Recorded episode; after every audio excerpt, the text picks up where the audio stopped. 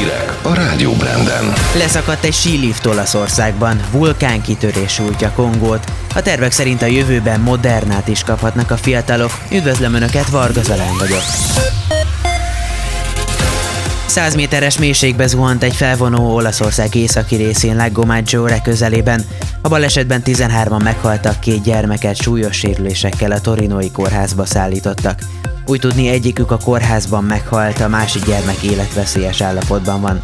A mentés nehezíti, hogy a kabin egy erdős, meredek részre zuhant. Az 1970-ben átadott drótkötélpályát 2014-ben zárták be két éves karbantartásra. Olaszországban 14 hónap szünet után ezen a hétvégén nyitották újra a sípályákat. Legkevesebb 20 halálos áldozata van egy 100 kilométeres extrém hegyi futóversenynek Kínában. Helyi beszámolók szerint a katasztrófát a hirtelen megváltozott szélsőséges időjárási viszonyok okozták. Kína északnyugati részén heves esőzések és hirtelen jött jégeső söpört végig, ami nem kímélte a versenyen indulókat sem. A térségbe több mint 700 mentőt vezényeltek.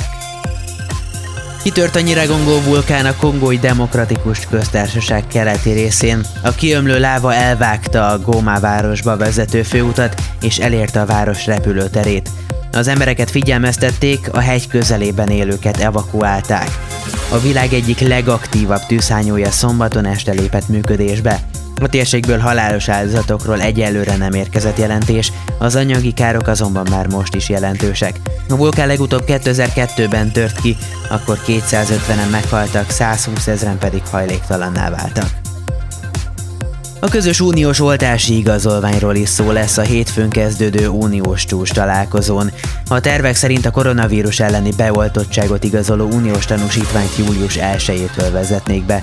A kétnapos tanácskozáson, melyen az állam és kormányfők ezúttal személyesen vesznek részt, szó lesz még az Európai Unió és Oroszország közötti kapcsolatokról, a közel-keleti helyzetről, a klímaváltozásról, valamint előkészítik a június közepére tervezett EU Egyesült Államok csúcs találkozót is.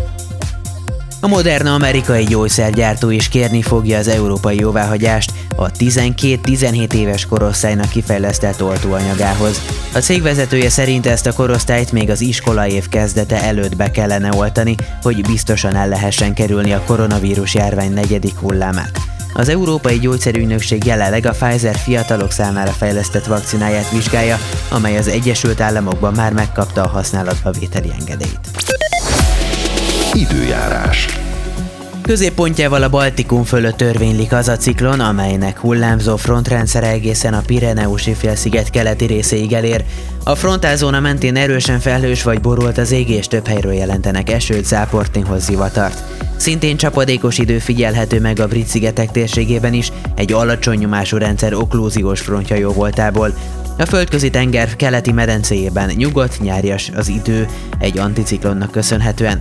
A hőmérsékletek az ibériai félszigeten változatosan alakulnak, északon 16, délen 29 fok körül alakulnak, míg Közép-Európában az átlagos 18-23 fok jellemző. A szerkesztőt Varga Zalánt és a Rádió Brand híreit hallották.